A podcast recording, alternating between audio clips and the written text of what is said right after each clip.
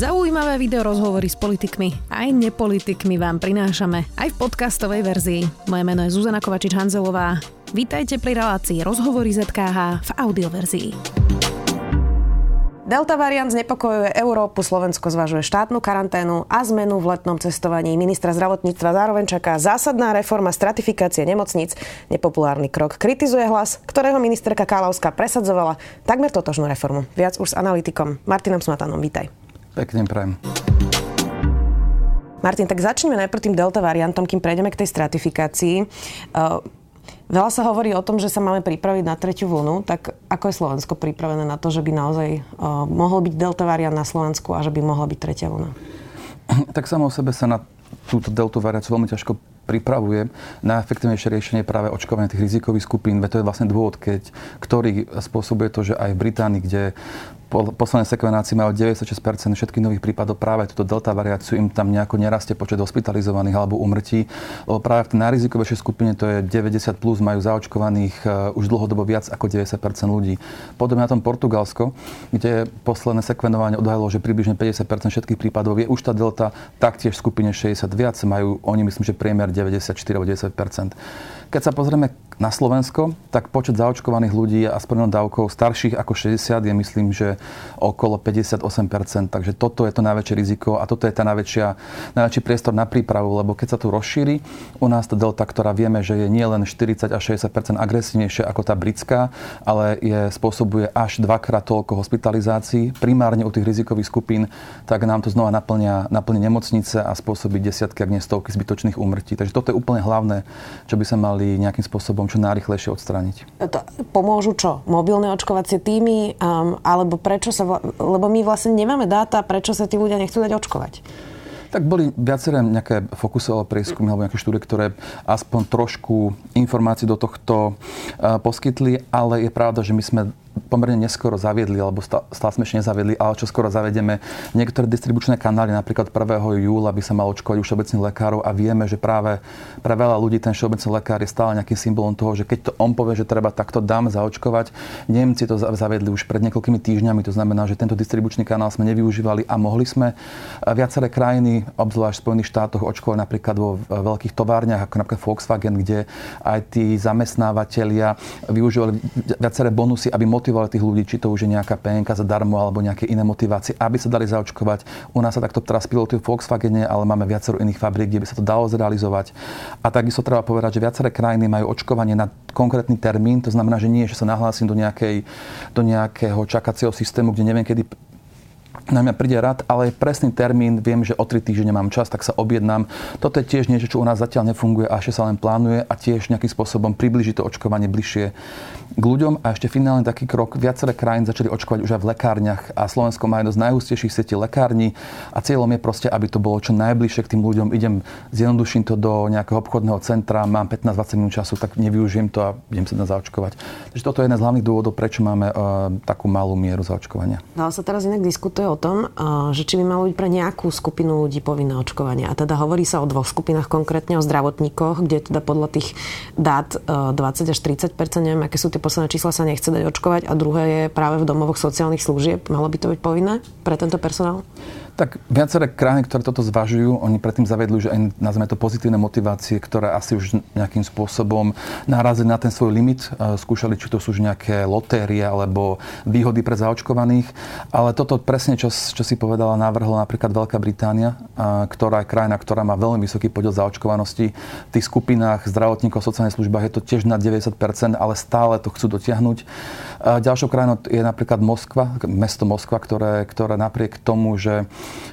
um, že začal očkovať ako jedno najskôr v Európe, začali ešte v lete neregistrovaným sputnikom, tak stále majú približne 10% zaočkovaných a tamto chcú rozšíriť nielen na zdravotníkov a pracovníkov sociálnych služieb, ale aj na zamestnancov škôl a, a, nejakých služieb, ktoré sú v kontakte s ľuďmi, ako napríklad reštaurácie alebo veľké podniky.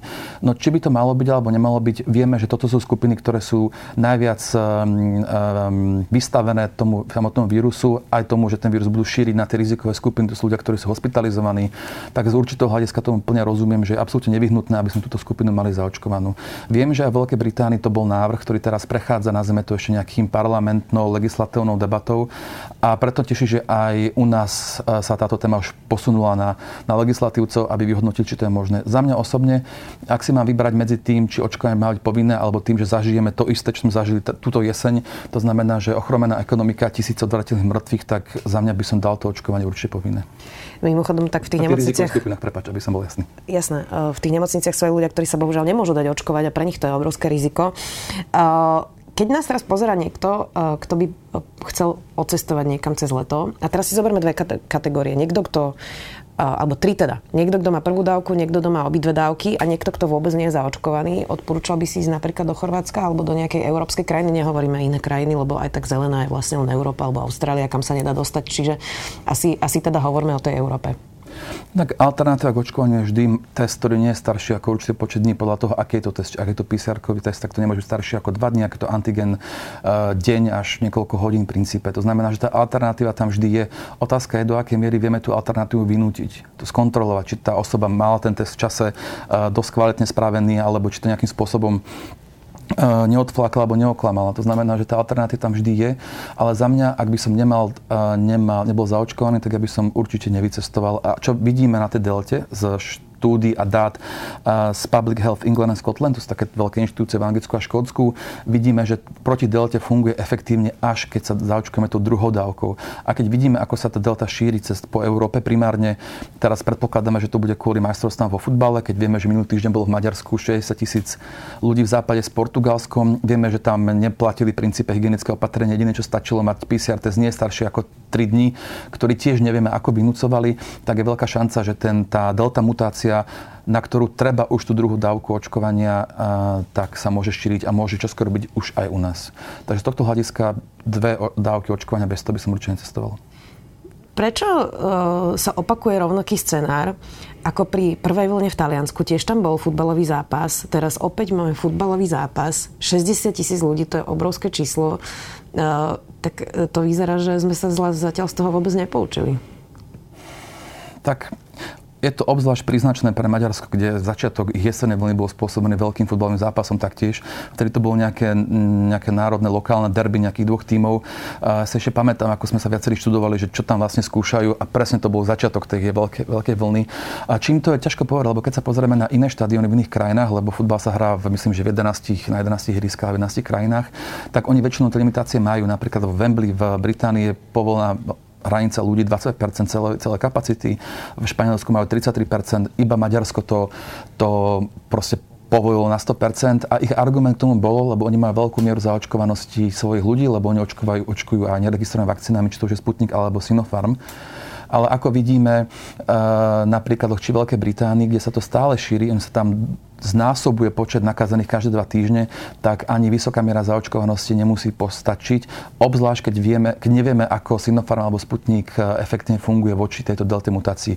Túto informáciu máme iba zatiaľ z Anglicka o Pfizer a AstraZeneca, kde vidíme, že stále efektívne chráni pred hospitalizáciou, ale už menej chráni pred symptomatickým prejavom. To znamená, že ľudia budú chorí, ale nie hospitalizovaní. A toto nevieme, čo spôsobí v, v Maďarsku, keď vieme, že ten Sinopharm mal problémy napríklad aj na malých divoch, aj Seychelloch, kde bolo očkovaných primárne touto vakcínou a aj tak tam prišla pomerne veľká vlna len pred mesiacom. Tak hoci ty nie si politik, tak sa to aj tak opýtam. Čiže ak tu budeme mať teraz masívny delta variant, tak sa môžeme poďakovať Viktorovi Orbánovi?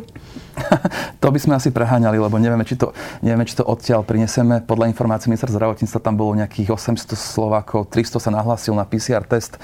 Um, ja to považujem za dosť nezodpovedné Obzvlášť, keď, ako som spomínal, oni zažili jednu vlnu primárne kvôli jednému futbalovému zápasu a spoliehať sa na to, že tá delta sa nerozšíri a mať zápas s, Portugals- zápas s Portugalskom, s portugalským fanúšikom, kde vieme, že to je čierna krajina, kde, kde sa tento, tento agresívny vírus, agresívna varianta šíri, to je z môjho hľadiska ako analytika ťažko pochopiteľný jav. Poďme k tej stratifikácii. To je mimochodom uh, tvoja téma. My keď sme úplne prvýkrát v živote spolu robili rozhovor, bolo to práve keď neprešla stratifikácia Andrej Kalavskej, bývalej ministerky ešte vtedy za smer uh, vlády Petra Pellegriniho. Minister Lengvarsky teraz má na stole opäť stratifikáciu. Je tým vlastne podmienený celý plán obnovy. Najprv musí prejsť stratifikácia. Tak najprv začneme úplne základnou otázkou pre bežného človeka. E, čo to vlastne znamená stratifikácia, lebo počúva od opozície vždy rušenie nemocníc, e, zmenu zdravotnej starostlivosti, tak skúsme to tak ako jednoducho vysvetliť bežnému človeku, čo je to stratifikácia. Áno, e, kolegovia to dnes volajú optimalizácia siete nemocníc, aby malo nejaký iný názov, menej komplexný, ale akokoľvek sa to nazve, je to principiálne stále o tom istom. A cieľom je v tomto prípade jasne nastaviť, čo ktorá nemocnica má robiť, aké vzťahy sú medzi tými nemocnicami a každú nemocnicu e, vybaviť potrebným materiálno-technickým zabezpečením a nastaviť aj personálne normatívy, aby keď ktokoľvek z nás potrebuje nejakú elektívnu starostlivosť, tak presne sme vedeli, kde je poskytovaná a mali sme tam garanciu, že ten tým bude mať dostatočný počet výkonov, bude tam dostatočné vybavenie a, a teda z toho vyplývajúca kvalita a bezpečnosť pre nás ako pacientov.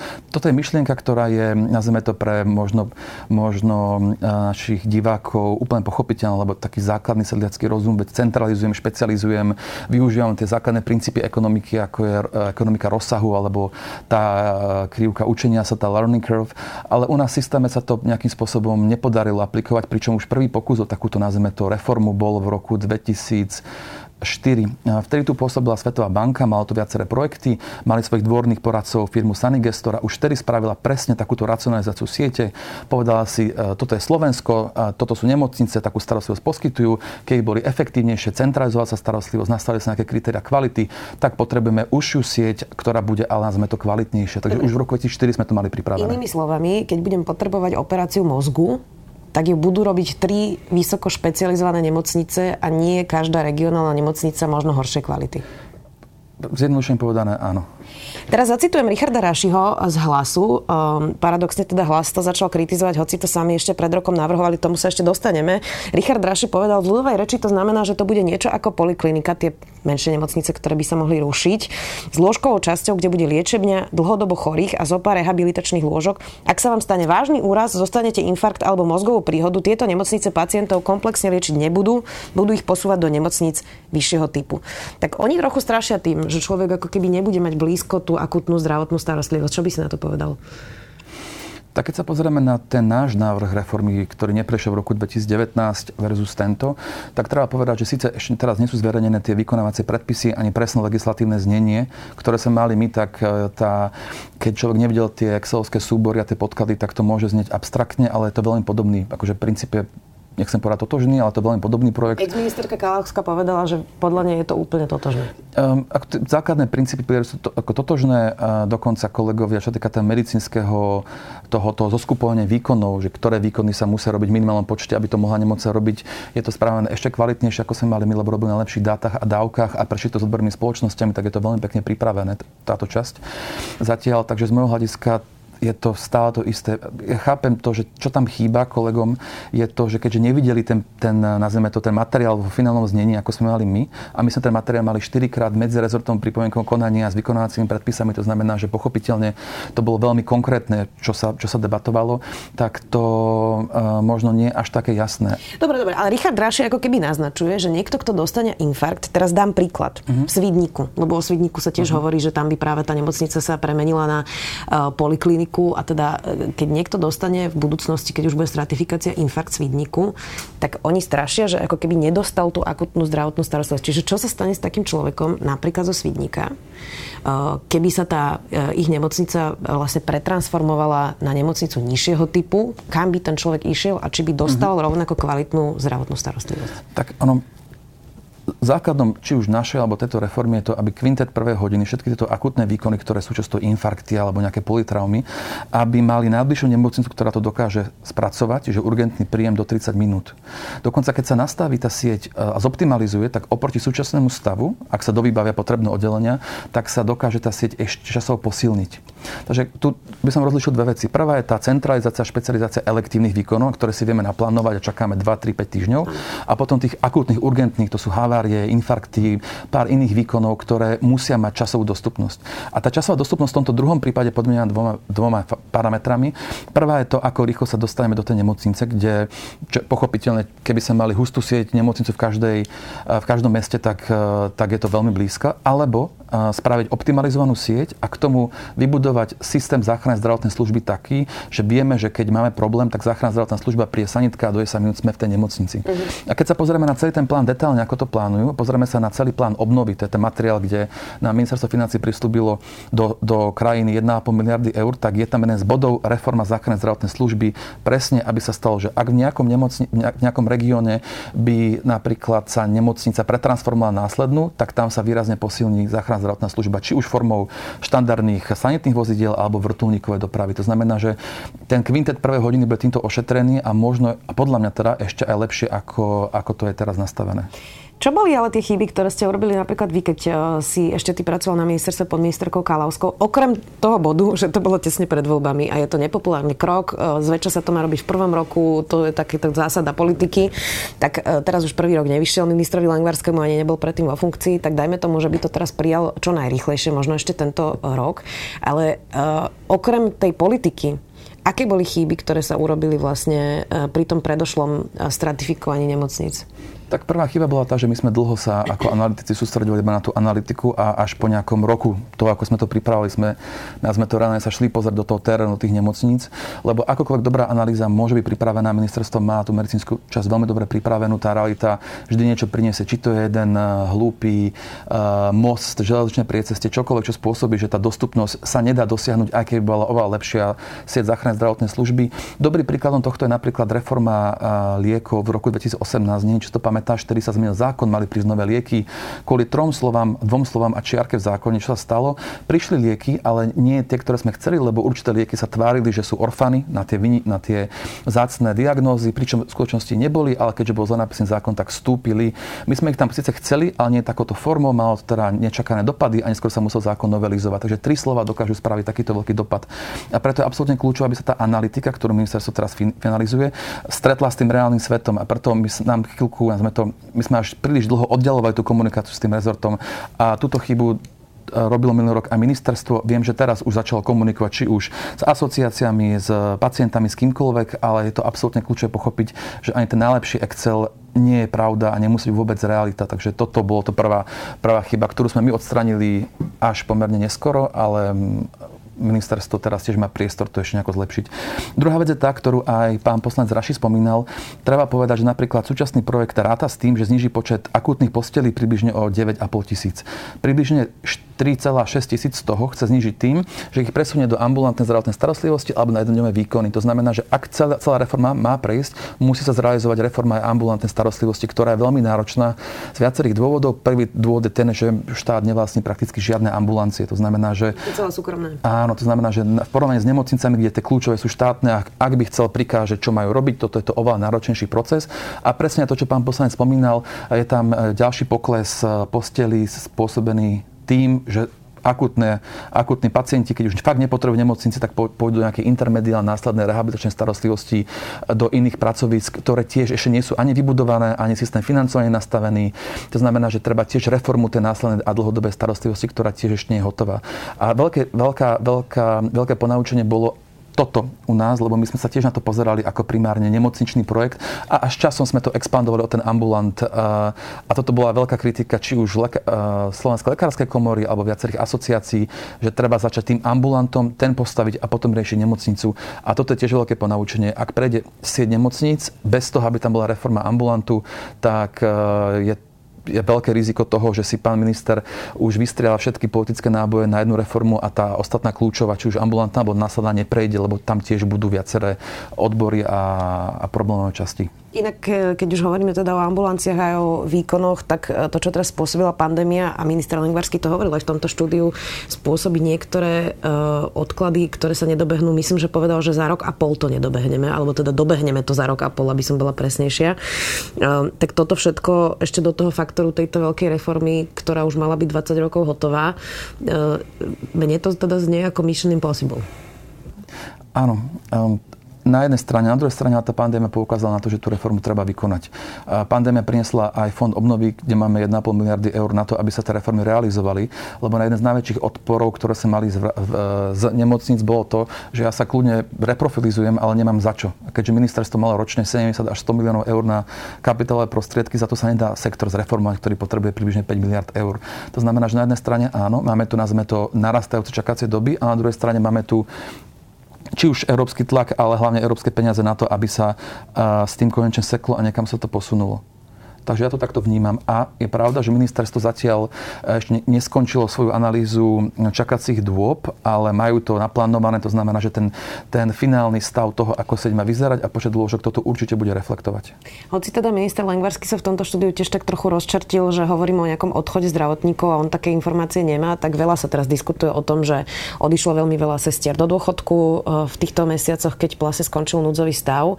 Veľa sa hovorí o tom, koľko ešte teda lekárov a sestier odíde do konca roka, ktorí sú vyčerpaní, majú nevyčerpané dovolenky, obrovské uh, hodiny nadčasov. Uh, takže keby sme k tomuto všetkému, čo sme teraz hovorili, ešte pridali odchod zdravotníkov, uh, tak kto bude vlastne robiť v tých ambulanciách a v tých nemocniciach?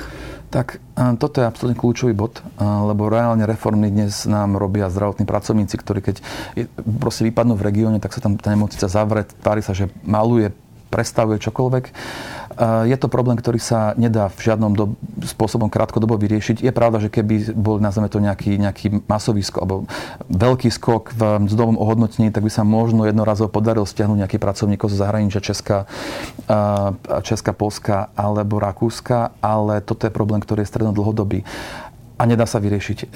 Je pravda, že ak by sa spravila nejaká optimalizovaná sieť, tak by sa podarilo centralizovať tých pracovníkov. To znamená, že aspoň z nejakého hľadiska by sa to dalo určite vykryť, ale keď sa pozrieme, koľko nám chýba pracovníkov do nejakého, nazme to, minimálneho normatívneho stavu. Nerozprávame o porovnaní s, európskou, s európskym priemerom, tak sa rozprávame o 2700 e, lekároch a 3100 sestrách. Ešte pred pandémiou, kde vieme, že do maja nám odišlo do dôchodku viac sestier ako za celý rok 2017 a 2018, každý rok zvlášť. Takže, takže tá situácia bude ešte horšia. Čo to teraz spôsobí je, že pravdepodobne najväčší odpor na reformu bude, práve z pohľadu zdravotníkov a preto absolútne kľúčové, aby ten primárnym partnerom v debate boli práve odborové združenia a komory, či už lekárske, sesterské alebo iných pracovníkov.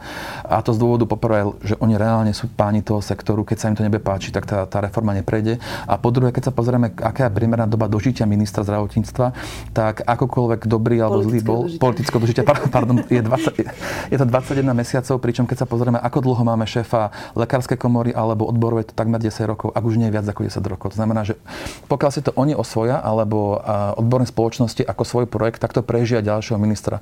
Pokiaľ nie, tak sa bojím, že sa stane, čo stalo za ministra Krajčího, že už predfinálny projekt sa zastavil, resetol, znova pripravil a zbytočne to iba cel, celý, všetky tieto problémy predlžuje zbytočne. E, opäť mám e, záverečnú a politickú otázku. Opäť dnes si politike nechceš neodpovedaj. Ale teda, keď dnes počujeme e, hlas, a teda Petra Pellegriniho, Richarda Rašiho, kritizovať tento návrh Lengvarského, ktorý teda mimochodom ešte ani nevideli, ale zároveň to vlastne predkladala ich ministerka tesne pred voľbami a Peter Pellegrini to vtedy podporoval, vlastne stopol to Robert Fico a tam boli nejaké teda trenice v rámci Smeru. Nie je to pokrytecké. Nie je to mm, niečo, čo všetci aj tak vieme, že treba urobiť a, a oni vycítili možno nejakú opozičnú e, tému, ktorú teraz ako keby otočili úplne naopak, ako sa k nej postavili pred rokom? Tak ja si veľmi dobre pamätám, ako to neprešlo, veď ja som sa kvôli tomu skoro stal alkoholikom, lebo som to bol moja srdcová téma niekoľko rokov. Ale úplne som v poriadku, ne, všetko v poriadku. Ale um, ja na jednej strane rozumiem, že nevideli ten materiál, tak sa im to ťažko nejakým spôsobom posudzuje. A čo videli, bohužiaľ, lebo ministerstvu unikol do, do sektoru jeden materiál, kde boli nejaké predbežné veci, ale to boli, to boli nazvime to, prvá fáza analýz tých sieťových analýz. Nemalo to uniknúť, zbytočne to vyvolalo emócie, zbytočne to uh, umožnilo porovnávať ten náš finálny projekt po štyroch kolách MPK a potom nazveme to zreálnení s, s stakeholdermi, s technickým materiálom ministerstva, ktorý, ktorý sa nedá proste porovnávať, lebo oni len teraz začali debatovať s tými poskytovateľmi a sa to určite zmení. Takže z tohto pohľadu myslím, že tam bola z tohto akože chyba na strane ministerstva, že to umožnili, aby sa to takto nejakým spôsobom rozdistribuovalo, ale z pohľadu toho, ako k tomu pristupuje strana hlas, tak Um, ja si myslím, že je prískoro to takto súdiť a hodnotiť, lebo ako to vnímam, vo finále ten projekt bude veľmi, veľmi podobný a čo je kľúčové, keď sa to spraví tak, ako to navrhujú, podľa tých, e, tých test, ktoré teraz debatujú s poskytovateľmi, tak vo finále každý z nás ako potenciálny pacient bude mať zadefinovaný ten, ten potrebný a tak často spomínaný nárok. To znamená, že budeme vedieť, ako máme geografický nárok na zdravotnú starostlivosť, časový, lebo máme čakacie doby a aj na kvalitu a bezpečnosť. A toto bolo jadro či už našej stratifikácie, či projektu Sanigeso v roku 2004 alebo súčasného, súčasného OSNK. Tak z pohľadu uh, nich ako opozície by som bol inak ešte aj rád, že to niekto chce robiť, lebo je to nepopulárne a, a, keď, a keď celú tú analýzu všetkými partnermi voláme partnery, alebo to sú stakeholdery, nie všetci sú partnery. Vždy tam bude niekto, kto bude ukrivdený, ukratený, vždy bude niekto, kto sa na tom vybije nejaké politické body. A keby som bol nimi, tak ja som rád, že to súčasný minister chce spraviť, lebo to bude nepopulárna práca, ktorá skončí tým, že určite mu klesnú tie jeho preferencie popularite, že si rozháda partnerov a je to proste špinavá práca, ktorú niekto musí spraviť a keby som bol ním, tak som rád, že to nie sú oni.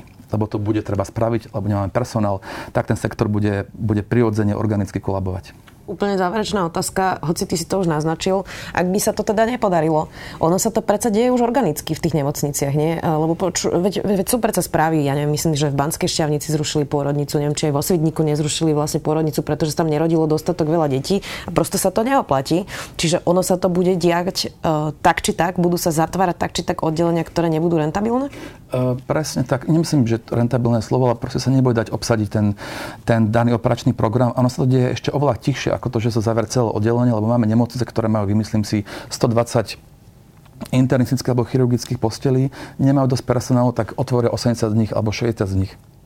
A keďže nezverejňujeme čakacie doby, tak my nevieme, že pred dvoma rokmi sa na nejaký základný, e, základný výkon čakalo 3 týždne, teraz sa čaká 8, lebo to nevieme, nie je tá informácia, tak to nevieme ohodnotiť. To znamená, že toto sa bude diať postupne a čím viac to budeme odkladať, tým viac to bude náročnejšie, tým e, ťaž, alebo tým menší priestor pre manevrovanie bude ministerstvo mať a tým viac to bude všetko na vôli zdravotníkov, ktorí budú môcť vyjednávať svoje požiadavky. To znamená, že ak sa to nespraví teraz, čo sa už malo spraviť pred rokmi dozadu, tak každý ďalší rok to bude horšie a horšie a ťažšie. Preto by som bol rád, aby to podporili, aby pochopili, že to niekto raz musí spraviť. Ten zákon bude mať vykonávacie predpisy, nejaké vyhlášky, nejaké normatívy, nejaké technické zabezpečenie, ktoré sa dá časom nastaviť podľa politických predstav niekoho iného. Ale ak to jadro bude jasne stanovené, že zadefinuje minimálne počty výkonov, kvalitu čakacej doby, tak toto je základ, z ktorého budeme benefitovať my všetci. Nepomohlo by, keby sa zverejňovali teda tie čakačky a ako sa vyvíjali? Samozrejme, že áno, len oni sa ťažko počítajú, lebo keď si pozrieme na tie dáta dáta, ktoré sú v dispozícii, či už na Národnom centre informácií alebo v zdravotných poisťovní. Z nich vieme vyčítať, kedy bol pacient u všeobecného lekára, špecialistu na svázovom vyšetrení a kedy bol v nemocnici. Ale my reálne nevieme, čo stane medzi tým posledným vyšetrením a nemocnicou, že či to je čakacia doba, alebo či to je tým, že sa mu nechcelo, odkladal to, mal medzi tým dovolenku. Toto je ten problém. A keďže nef- ešte stále nefunguje plne systém objednávania, kde by ten pacient jasne indikoval, že mám záujem o tú, o tú starostlivosť, tak máme iba nejaké, nazvime to, dopo spočítané dohady, dohady primárne, čo sa týka tej ústavnej starostlivosti. Čo sa týka tej ambulantnej, tak tam je to trošku lepšie, lebo tam tam tie informácie máme viac. Uvidíme, ako to dopadne. Ďakujem ti veľmi pekne, že si si našiel čas. Analytik Martin Smatana. Ďakujem pekne. Počúvali ste podcastovú verziu relácie Rozhovory ZKH. Už tradične nás nájdete na streamovacích službách, vo vašich domácich asistentoch, na Sme.sk, v sekcii Sme video a samozrejme aj na našom YouTube kanáli Denníka Sme. Ďakujeme. Ako lietajú lietadla? Je náš svet hologram? Ako fungujú okuliare na farbosleposť? Sme vo vesmíre sami? Odkiaľ prichádzajú komety? A ako sa žije na vesmírnej stanici? Moje meno je Jozef. Moje je Samuel. A na takéto otázky hľadáme odpovede vo Vedatorskom podcaste. Ktorý vychádza pravidelne každý týždeň v útorok. Nájdete ho na všetkých podcastových aplikáciách. A na stránkach Deníka Sme.